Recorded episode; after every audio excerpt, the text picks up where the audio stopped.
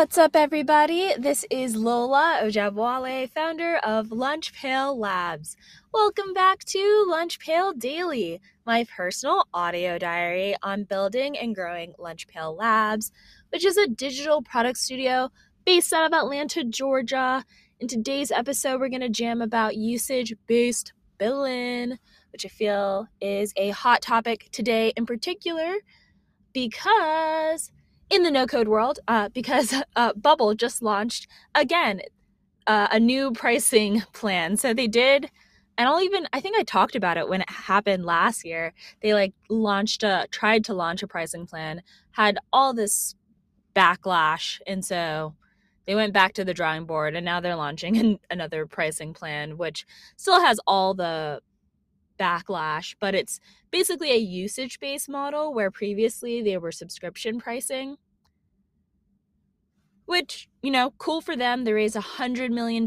So, of course, they're going to have to figure out how to have the returns. And I've heard that they, like, aren't, I don't know if they're doing very good financially. So, probably have to figure something out.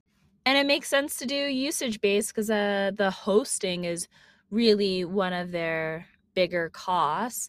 And it's been interesting as I've been doing work, kind of popping into the forums to see what people have to say. And a lot of folks exposing themselves. Someone was talking about how they have a million records and they're running like a ton of recursive workflows on them. So that's like a ton of usage, probably spoiling it for everyone. But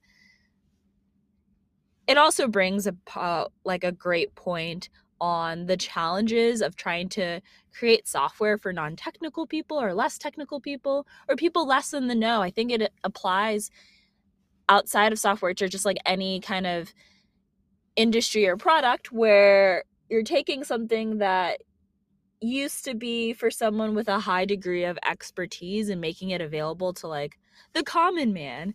Um,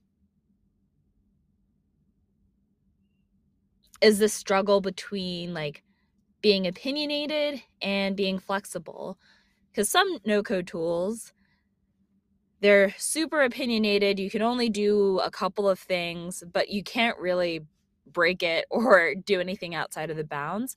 Bubble on the hand on the other hand is super flexible. That's why i feel like it has a lot of interest and usage from like pseudo technical folk and people who have even gone on to say that they're like bubble developers and all that sort because it is so flexible you can do so many things.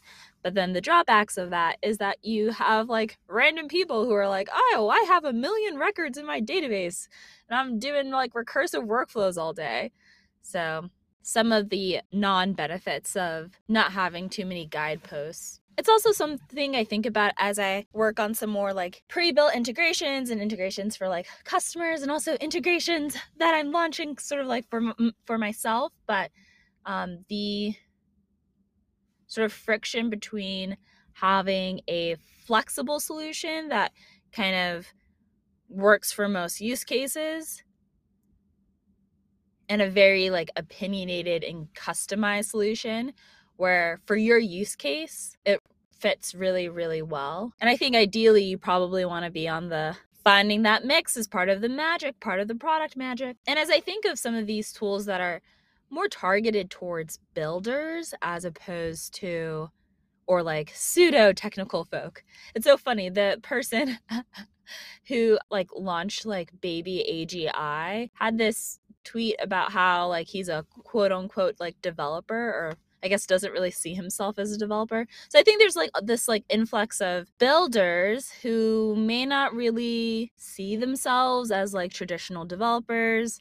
I'm definitely one of them um, who kind of have maybe like a, a different different goals or just like you know using whatever tools as just like a means to some other end kind of community some of these software tools and there were a lot of like last week there was like a big security leak so there was a lot of security co- uh, conversations whereas like more sophisticated developers would already kind of know about those things. So kind of a, a cool opportunity not only in marketing not only in kind of creating these tools to bake in those assumptions and like really help users not break things whether it's security or making things unnecessarily not performant while also balancing that they can fix their use cases. And who knows, like maybe in the future, because I feel like if it was just e- if if putting my own of just hooking up my own like space AWS, like I wonder why Bubble maybe that's just really expensive to implement.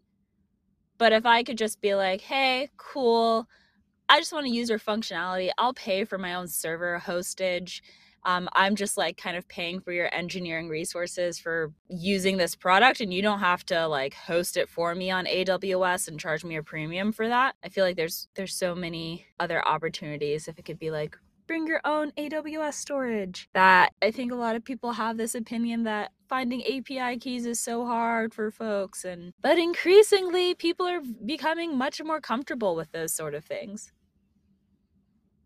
and it's not as esoteric, especially in the age of chat gpt and ai where folks are i feel like getting more familiarity with what those things mean. I had a meeting yesterday that was a super testament to that. Someone who doesn't define themselves as a coder was talking about how they like cloned a repo on github and spin their own instance on vercel for like something that they were trying to do and like they don't think of themselves as as like technical so i think the the bar is certainly certainly moving. Granted maybe that's not like the most technical thing but i know definitely a few years back for me i would absolutely have not even thought about those things and now it's like someone who's like has, you know, maybe leverages technology but is not looking to build apps or SaaS, has a totally different business, is familiar with that sort of thing. So, anywho, that's it for me today. Would love to hear from others about what are your thoughts on usage based pricing, the bubble changes,